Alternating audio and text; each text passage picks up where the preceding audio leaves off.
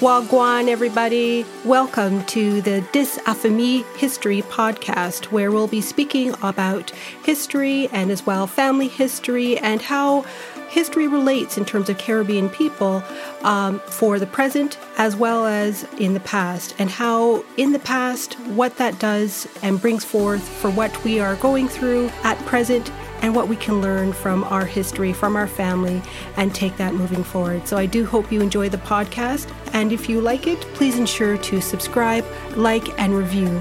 Thank you. Um, I just want to thank you again, Kofi, for coming on to the um, podcast. And uh, before we start, can I just have you just give a bit of history about yourself for the listeners? Well, you know, my name is um, Kofi Barima. I hold a PhD in Caribbean and African um, cultural history from, from the Howard University. I'm also the custodian for the um, Obinifo um, Busumfie, um, which is a traditional Akan um, um, shrine here in Jamaica. I've spent close to over um, 20 years traveling in and out of um, Ghana, West Africa, um, researching the, the traditional and cultural spirituality.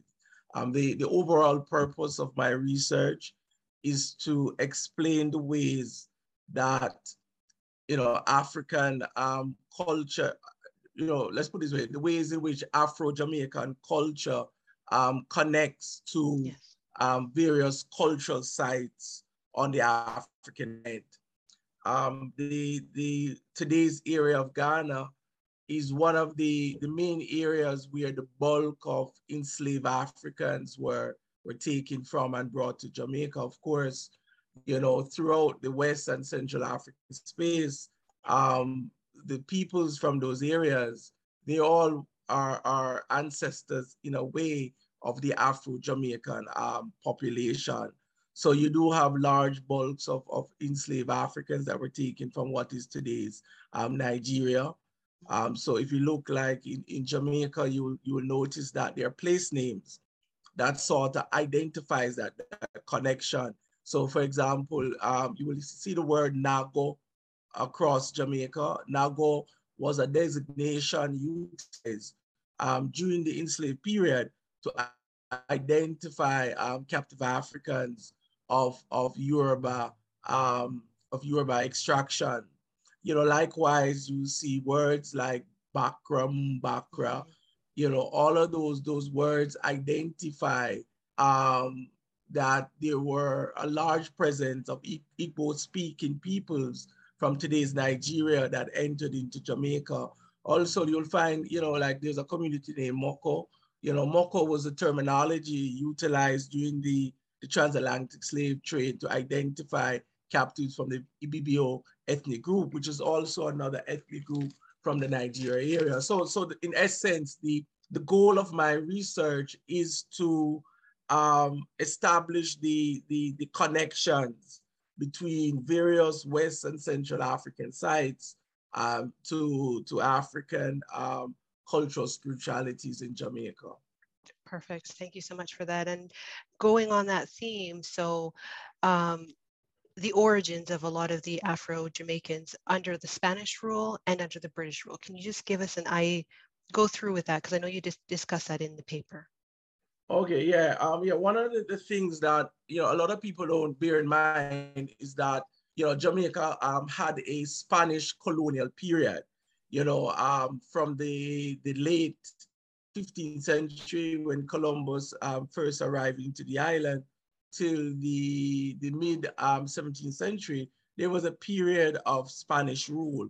No, no, the Spanish did not necessarily establish large sugarcane plantation. There, there were a few, but but the, the, the type of economic systems the Spanish are mainly concentrated on were what they call ranches. So you'll find that a number of the captive Africans that were imported by, by the Spaniards into Jamaica you know, largely came from what is today, um, the, the, the, what is today referred to as the Senegambian region. Mm-hmm. So in that early period, you know, you tend to find amongst those captives a number of, of, of enslaved Africans referred to broadly as um, Mandingo. But Mandingo was, was a generic terminology um, utilized to refer to, you know, captive Africans from the Senegambian space. You know, this of course would include, um, you know, the, the Fulanis, um, the, the Fula ethnic group, the Wolofs and so forth. But Man, Mandingo is, is a generic terminology that was utilized for that. Within that period also, um, you did find some, some captive Africans that did come from what is today um, the Gold Coast, because one of the things about the, the Spanish period, it sort of correlates with the expansion of European trade on the, the West and Central African continent.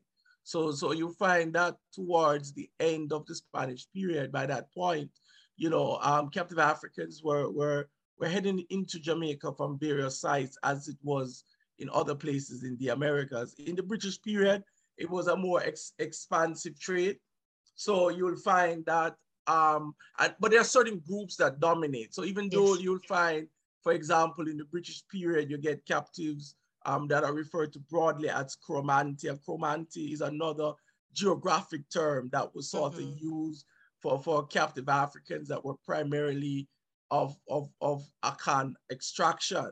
You know, however, you, you have a number of captive Africans that came from um, today, what is the, the Kalabari um, region in today's Nigeria and the, the Bight of Biafra, also in, from today's um, Benin in, the, in places like Ouidah and so forth. But what you what what you tend to find in terms of cultural retentions, one of the things you find is that um, the the culture of the of Afro-Jamaican people tends to have a, a, a visible Akan and Igbo um, presence. You tend to find um, those two cultural traits, in my estimation, from my research, those two cultural traits tend to sort of dominate. And that does not mean that, that the Kikongo did not contribute, because I think as we, we had previously spoken, after you know the enslavement period ended yes. Um, in 1840, there was a period of indentureship, and that brought a number of Kikongo um, um, Africans into Jamaica as as indentured servants. And of course, that presence remain and they remain in particular groups on the um, on the on the the eastern side of the island, parishes like St. Thomas and Portland, you tend to find that they settle, but mainly in, in St. Thomas. Okay. Okay, thank you so much for that. And and going on that theme of where um, you know the Afro Jamaicans uh, originated from, the difference between, if, as well, can you describe for Obeah and Mayal? Because that's where, in terms of those practices, originated from. Yeah, you're right. So, um, yeah, so so to get into the center of our conversation, um, Obeah, Obeah um, is a sort of generic terminology that is broadly used to describe um, African spiritual practices um, that were performed on the island. And it is used up to this very day to describe, you know, a large body of practices that that resemble, you know, what in people's imagine what in people's imagination um, that they consider to be African um, spirituality. Um, you know, I, I, take a different sort of approach with the term Obeah. You know, a, a lot of scholars you'll notice, you know, they tend to you, to argue that Obeah um, is a corruption of the Akan Obeah 4. Obayifo is used by the Akan peoples to, to describe witchcraft. You know, however, I take a different um, turn and I, I see it more as uh, an Igbo word from the word OB, um, which is kola nut. And, you know, the, the kola nut has a lot of significance in many African cultures. It's, it is often seen as the mouthpiece of Almighty God because they use it in um, for divinational purposes. So, you know, it's my, you know, um, estimation, my conclusion that that Obeah sort of developed on the plantation in reference to the, the, the, the spiritual practices that Africans um, utilize. And I and I sort of see it as a merger of another Igbo term, dibia. Dibia is the Igbo word for for priest. So I sort of see Obia and, and Dibia being a sort of fusion that gives the, the Afro-Jamaican and other Caribbean islands as well the, the terminology Obia. So what you will notice is that by the time you get to the to the late um, to the late 18th century, after the, the Taki uh, rebellion in 1760, um, the, the term Obia comes to the attention of the colonial officials. And the colonial officials, because of the association between Obia and um, slave revolts, mm-hmm. the colonial officials then begins to enact a series of legislation to outlaw Obia practices. But one of the things that you'll find is that there's another terminology that is sort of utilized um, in the Afro-Jamaican um, spiritual complex, and that is Mayal. Yes. Mayal is largely a terminology that is sort of used to describe um, um, spirit possession. But what sort of seemingly develops within the enslaved period is that within the enslaved community, they seem to develop um, this need to distinguish um, Mayal from Obia. And the thing about it is that because Obia itself tends to more refer to what people call spiritual workings, the act of doing rituals in order to achieve a particular result. Whether or not you take um, two particular type of bush and you put it together and you speak certain things, right? So Obia tends to deal with what um, in Jamaica we, we call science, right? Mm-hmm. The ability yes. to utilize um, certain material objects to create uh, an immaterial force that in turn will have a material effect. So literally it's, it's, it's the fusing of material objects and even in today, you can even utilize the people who work Obia utilize the Bible as well, because Obia is a practice that, that sees the, the, the, the, the ability to use material objects to have a spiritual effect that in turn would, would influence the material world. So because Obia works like that, it is sort of like a gun. It is neither good or bad. It could be used for bad, but it also could be used for good. Like we have the enslaved rebellions. The Obia yeah. man was central to all of the major slave revolts. But likewise, Obia is also utilized to harm people. So one of the things that you will notice during the um, enslaved era, one of the things that you will notice is that they sort of developed uh, a distinction by the enslaved Africans to distinguish Obia from Mayal, because Mayal now is seen as spirit possession, communicating with heavenly bodies, possessing man, right? And so what you find is that Mayal now was seen as a sort of movement to eradicate bad.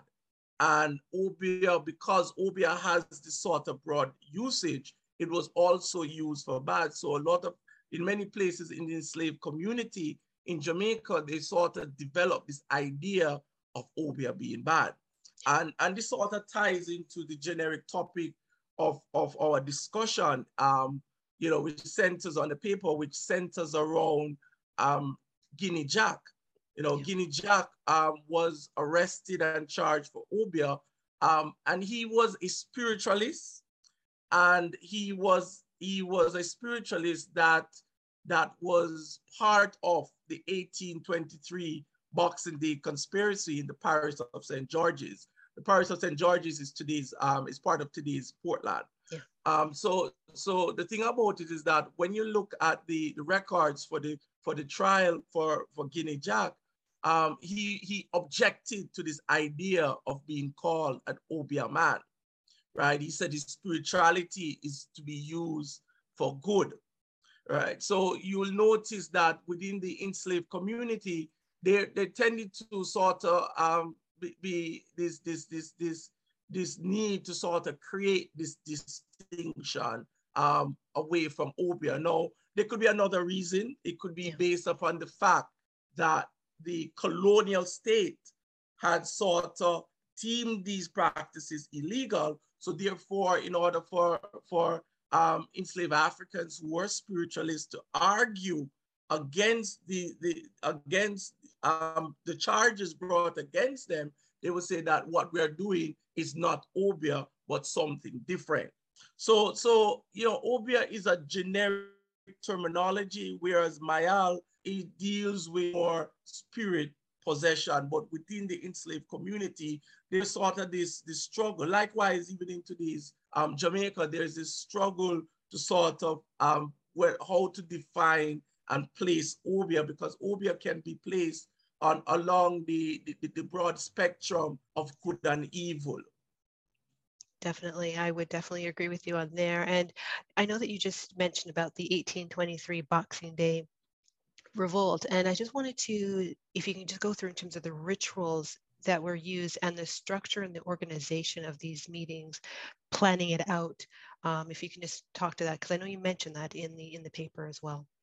Yeah, one one of the things, and this is why I always emphasize that when when you're looking at um, certain periods um, in Jamaican history, you need to have a, have a clear understanding yes. of African culture and African society. Because one of the things that you'll notice um, with enslaved um, people on the plantation is that they continued many of the, the patterns.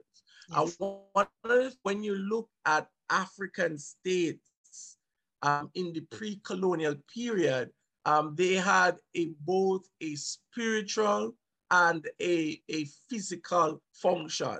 So usually part of any African state, there was always um, that were involved with the structure and the making of the state or the making of the nation. Likewise, even in their um, military um, units, like for example, when you look at the Akan Asafo groups, right? They have a confoes, right, that have particular functions to perform in order to prepare um, the fighters for battle. Likewise, you will notice that it, every slave rebellion, not just in Jamaica alone, but if you look at Haiti um, with, with, the, with the Haitian Revolution, before the rebel, before um, the enslaved Africans went to war, they performed a series of rituals. One of the most popularly known was the Bois Cayman um, ceremony. Likewise, um, you'll notice in, in Jamaica, um, every re rebellion, there was always a sort of um, spiritual preparation that would take place. You know, in the African context, they refer to this as cooking the battle, right? Mm -hmm. Meaning that weakening this, the, the enemy in order for you to have a sort of victory. And, you know, I'm going to get into that. But, but the thing about it is that when you even look, even as the, the enslaved population um, became creolized, and you look, for example, at the Sam Sharpe rebellion, even though he identified as a Baptist preacher, there was that, that similar um, spiritual preparation that was undertaken, right, before um, the, the war was launched. And even after emancipation, the last major revolt to take place, the, the 1865 Paul Bogle Rebellion, there was also a, a, a sort of spiritual preparation that would take place. So in reference to the 1823 um, Boxing Day, um, the Boxing Day conspiracy, um, the, the, the, rituals that Guinea Jack performed, because he was enlisted, because in the parish he was a known spiritualist. He, he, he was not just a spiritualist that dealt medicine for war, but he dealt with a range of ailments within yes. the parish. And, and for a number of years before actually being enlisted, he was actually a runaway, right? And he had actually set up a small um, encampment in the bush where he performed his spirituality. So one of the things that, there were several things that were, were done, and this is why it's fascinating when you look at the records, because one of the things that, that um, is mentioned in the records is that when he was up apprehended, um, the colonial officials noted that in his possession were four wooden effigies and a mirror. And when you look at the the West Af when you look into the West African um, space, mirrors is is a central part of of many um, divination practice. Through the mirrors, they tend to communicate with the spirit. You know, certain groups use water, like the the Fantis and other Akan groups tend to use water. You know, um, when you get down to the to the Ewe and the Fon region, they tend to use the the cowrie shells as a way to communicate with with um with supernatural uh, beings, right? But but this in this particular case, Guinea Jack was utilizing a mirror to communicate with the spirits that were represented by four wooden effigies. Now, um, the Europeans oftentimes label, you know, African practices as um, idol worship and so forth, but the wooden effigies are not a representation or portal, so to speak, through which to communicate um, with the spirit, yeah. right? So, um, so Guinea Jack was found that in his in his possession. So, one of the things that you can infer, you know, from that um, mention of of his of his of his ritual um, paraphernalia, so to speak, is that divination was one of the rituals that was performed. He also bathed the, the major leaders of the rebellion with particular bush. One bush was mentioned in the records, and that is sage. So usually, you know, you know, bathing of the fighters was done, and usually there was this idea that there was certain medicine that could protect the fighters from being injured by bullets or so forth. And, you know, the last ritual he was not able to perform, but the last ritual that he was supposed to do entailed um, um, obtaining pieces of locks of hair from the leading white men in the parish, and he was going to place it in a coffin and then place that coffin in the crossroad. And when you when you when you look in um, spirituality, the, the crossroads is a central place um, to perform spiritual work. Definitely. And, and of course, um, if you can just go into the in terms of the planning of the revolt because the structure of everything they use the guise of religious meetings to in order to to do this how important you know is that in terms of their structure another thing what was utilized is that the divination um, was utilized to know when to meet. Yes. So usually at night they met in the cow pasture, and um, there were times when they was not safe for them to meet, and Guinea Jack was able to tell them through through that divination. And you know the irony of it is that today in Jamaica there is a major trial that is taking place for a gang called the, um, I believe it is the, the One Order, the One Order gang in Spanish Town. And, and um, on trial is, is, the, is one of the leaders um, called Black Man. And one of the things that is being discussed at the trial is this is the usage of a, of a young man who identifies himself as, as an Obeah man, who's identified as an Obeah man or a spiritualist. And it is, it is being reported um, in the trial that um, he, he alerted the gang when the police would be present and when they would not be present. Okay. So the thing is that this is 2022, right? And you see the continuation of this sort of uh, practice of, of engaging with spirits in order to know when the authorities would be around and when they would not be around. So Guinea Jack um, during that, that rebellion was utilizing um, divination, right, in order to, to um, help the group to, to know when to plan and when not to plan. Definitely. And then uh, with the Bogle revolt, um, the rituals, again, there too, that was used um, that you mentioned, uh, there was an Obeah specialist as well. Oh yeah, yeah. Arthur Arthur Wellington, right? Yeah. And I think I think there were two others that were also executed um during that that that um, revolt. And you know the interesting thing is that um when you when you get a chance and you read through um the the records that surrounds that that revolt, um one of the things that you will notice is that there was a ritual. Yes. And and this is one of the things I mean by that there's a sort of African you know, continuum that exists in Jamaica that extends across time and space.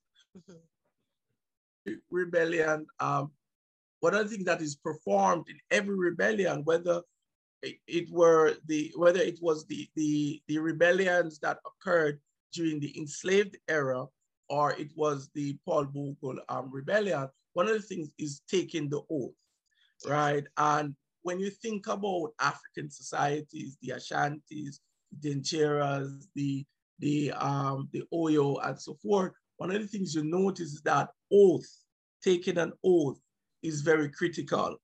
And usually it's not just words and swearing, but you also eat the oath, right? So within Jamaica, one of the things that is utilized in the oath taking ritual um, in both the Paul Bogle rebellion and the rebellions during the slave, slave period was the um, drinking of, of rum mixed with gunpowder. And so you will see that that was one of the clear um, identifying features to sort of say that, yes, you know, Paul Bogle's rebellion, so identified as a deacon in the, in the Baptist tradition, uh, in the Native Baptist tradition, um, there are elements in the Morant Bay Rebellion that clearly has an African cultural root. And, and, you know, and there are many avenues to which this could take place because by the time you get to the um, Paul Bogle Rebellion, there was a large number of recent um, Kikongo peoples that had, had settled in the St. Thomas area.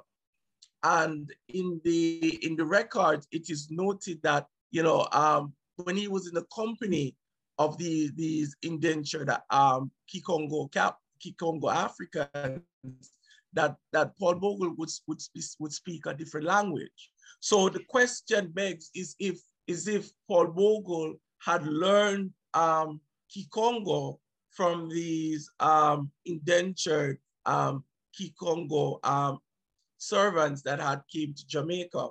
And the question is that, that I saw to raise is that if he learned the language, then he all there also must have been a, a, a process of transference of ritual ideas um, to, from the Kikongos to um, Paul Bogle. Definitely definitely. And in your paper, you mentioned again with the with Obeah and Mayal not being stamped out, even with the dissenter religions sending their uh, missionaries, such as the Baptists, Moravians, yeah. and the Methodists. Um, and again, you talked. You've already talked about it was being seen as something bad. Um, yeah. Even to current day, it's still being used. So.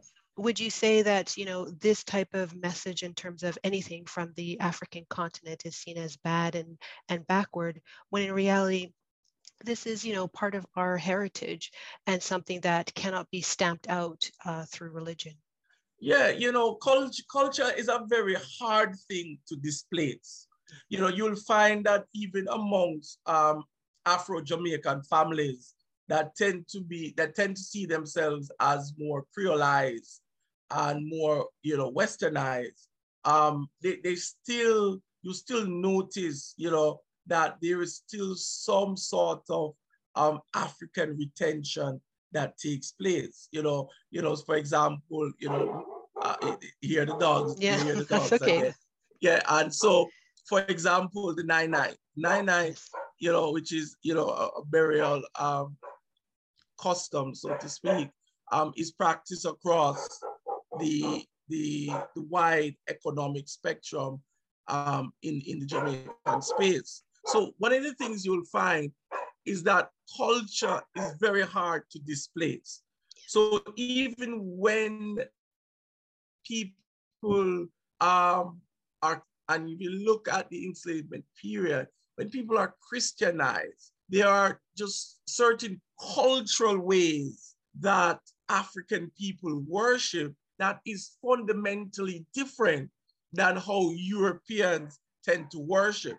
One of the things about African spirituality, there is this concept of feeling the spirit. Yes. And they want to feel the spirit because one of the things that you'll find that is a very central component of, of um, spiritual traditions in the West and Central African space is possession, the ability of man and God to occupy the, the, the same physical space. And so, so because of that idea is very, very much centered and very much present in, in Western Central African, um, in the in the Western Central African homelands that the bulk of Afro-Jamaican people come from, yeah. you'll find that even during the conversion process, there was this emphasis placed on spirit, on feeling the spirit. And for many of the missionaries, the dogs, the dogs are too loud? No, no, they're fine. They're fine. Okay. Even during the, the for many of the missionaries, one of their critiques was that the the the um enslaved population was was reading the Bible wrong because many of the enslaved people wanted to activate the spiritual the spiritual identities of, of, of Old Testament saints. So they began this sort of process of, of, of, of, of interpreting um, the Bible, the biblical text through a distinctively West and Central African spiritual lens. So you tend to find that that because you find that, that African peoples tend to worship differently, you that within um, churches that developed during that enslavement era, you tend to find that that there was a different, you know, sort of relationship to spirituality that is very much. African and not necessarily European. And it is something that the, the missionaries could not displace. It's something that they wrote about. It's something that vexed them. However, it was not something that they could displace. Right? So they may have been able to, to um, tell the Africans to see Shango, to see Obatala, to see Adade Kofi and various African deities as evil. But however, the, the, the um, theoretical idea of how Africans view spirit and spirituality, um, the Europeans could not displace that. And how Africans relate to spirit, and this idea that spirit has to give some sort of revelation in order for it to be real. You see, this is one of the things, like when you look at traditional African spirituality, one of the things that is, is used to measure the effectiveness of the, of the deity, it's ability to answer um, material problems in the here and now. And likewise, when you look at that, at the, the burden, you can put it that way, the burden that, um, you know, Af- you know, just, it's not just um, Afro-Jamaicans alone, but yes. other Black groups in the diaspora, when you look at the burden that many of them place on the Spirit, on the Holy Spirit, and various um, um, Christian entities is a similar um, concept to the same burden that they would place on the African deities. So you, you sort of see the, the transference of, of a uniquely and distinctive um, African um, cultural understanding of spirituality that survived the transition from being being um what you can say, you know, being being strictly adhering to African um religious practices and the trans the, the transition to um becoming Christian. Definitely. Because I, I know that in your paper you mentioned how some Afro Jamaicans do use both in terms of Yes. uh, both Christianity and their their cultural heritage as well. Yes. So um, the other thing I wanted to, to ask about, eh, because you mentioned as well in the paper in terms of the religious practices throughout the Caribbean, so such as and it, and it being clumped together, such as Santeria, Vodiyam, how different were these, and they're not the same as Obia, Obeah or Mayal? Right.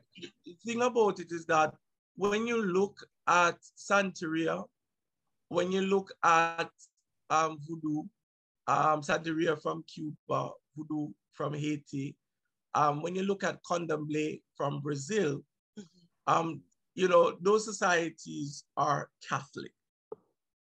And one of the things is that the um, enslavement in Catholic countries were different.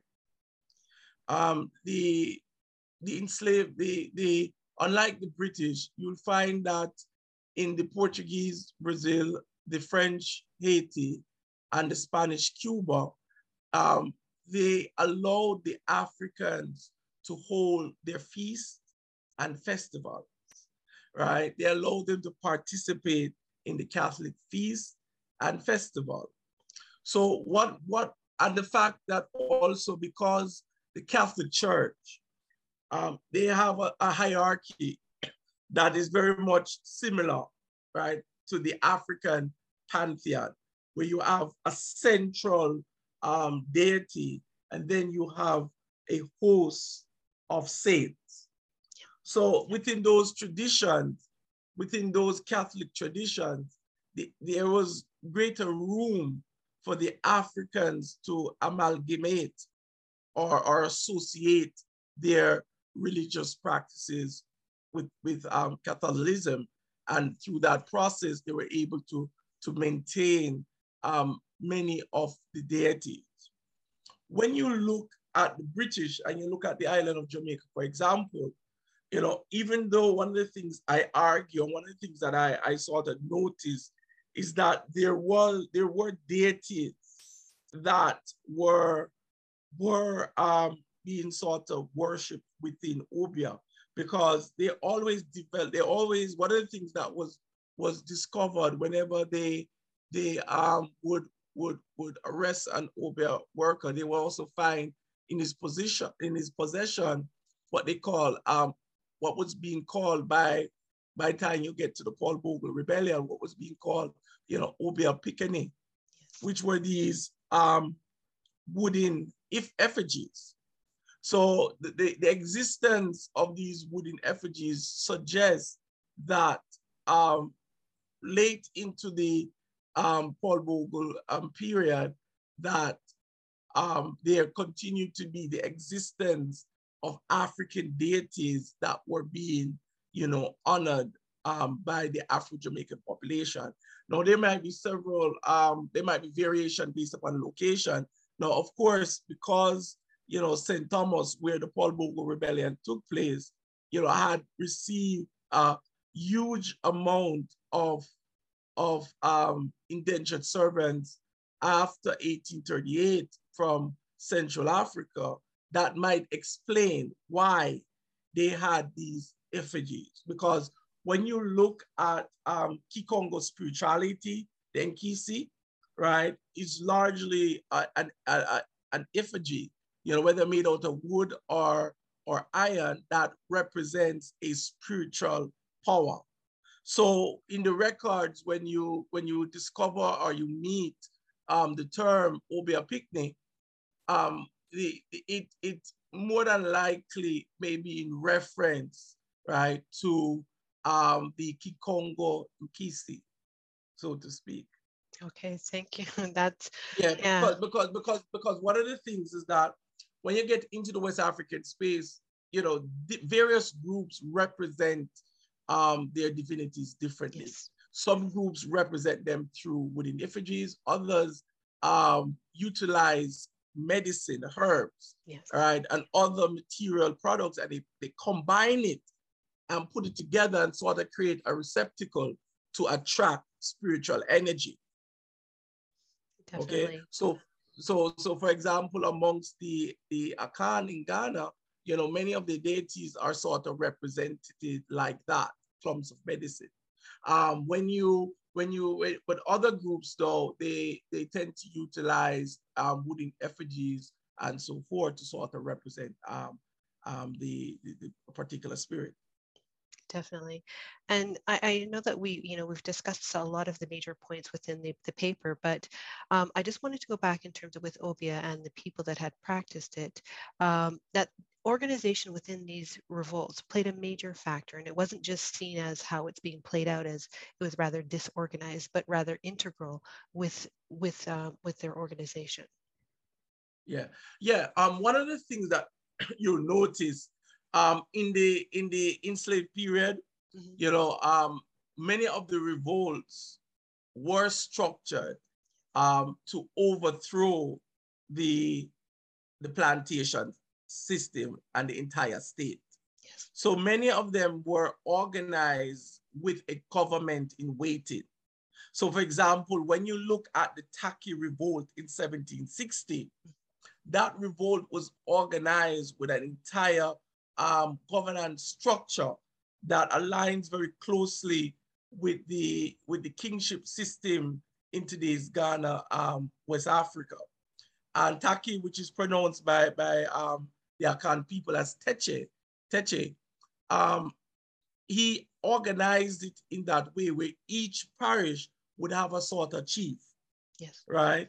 And so, so the, it was very structured it was structured in a sense of having a government in waiting that would replace, if they were successful, um, the European state that they were ten, they, that they were looking to actually displace. Yes, yeah, thank you. And in addition to that, in terms of with even in today's, as you mentioned earlier in the discussion, that obeah, you know, is still being practiced, even though yeah. there are laws on the books outlawing yeah. it. Um, and and and i think it goes to what you had mentioned before in that it is integral. It's part of you know afro jamaicans heritage so to speak. So yes.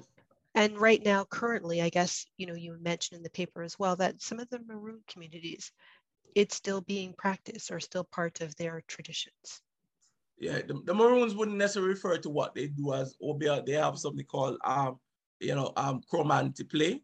Yes. Um which is similar to like what in, in amongst the Akan they call the Akom, which is more like a dance and spiritual possession, which is sort of similar to, to Mayal.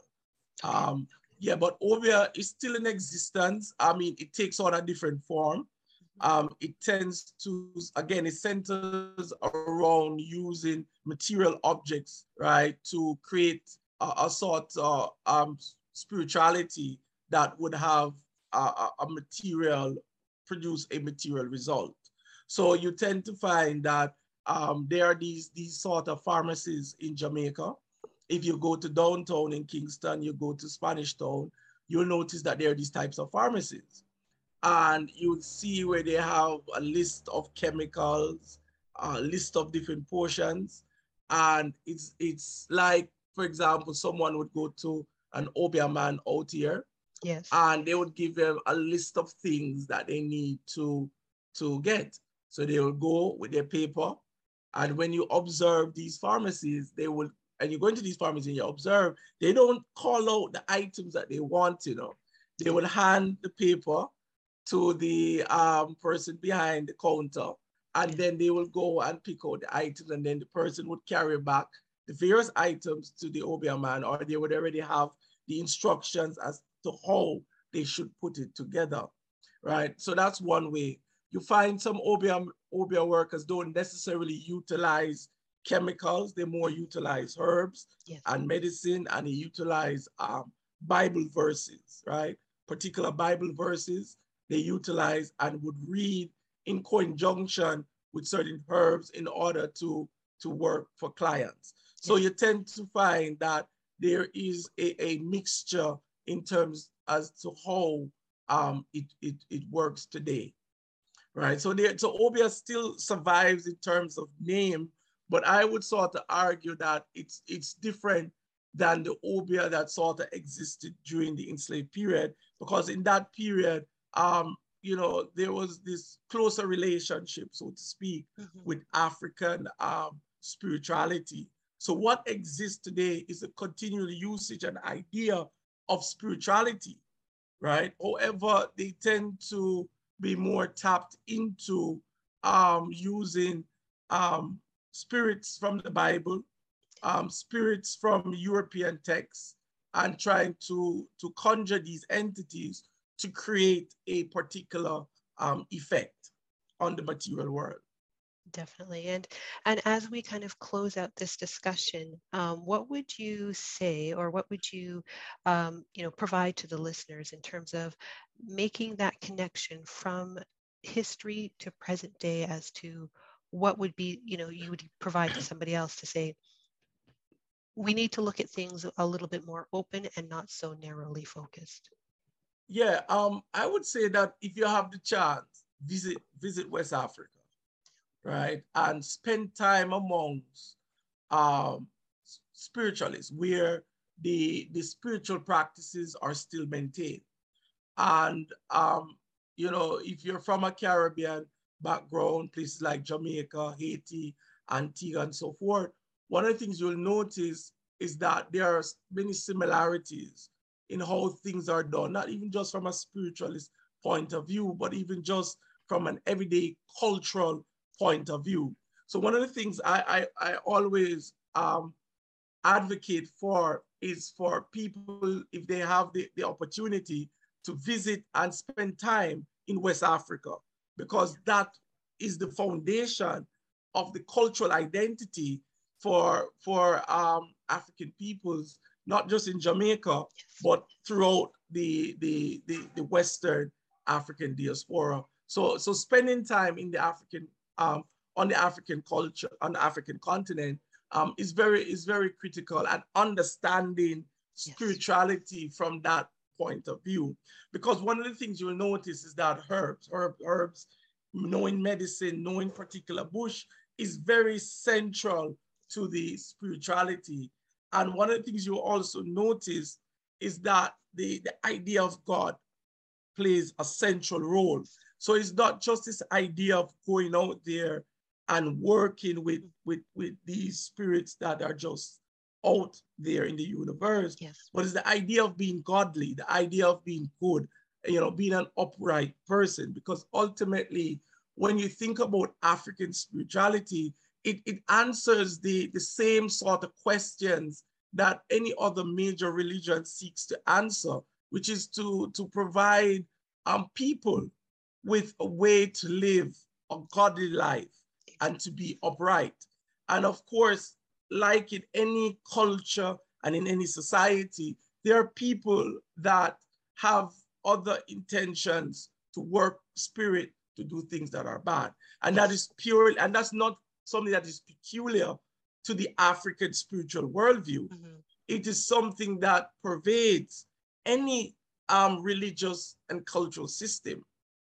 Definitely. And thank yeah. you so much, Kofi, for coming on. I really do appreciate your time and to discuss your paper and uh, greatly appreciate it. So thank you so much. It's not a problem. Hoped you enjoyed this episode, and if you did, please make sure to like, follow, subscribe, and write a review for the episode wherever you listen to your podcast. Thank you.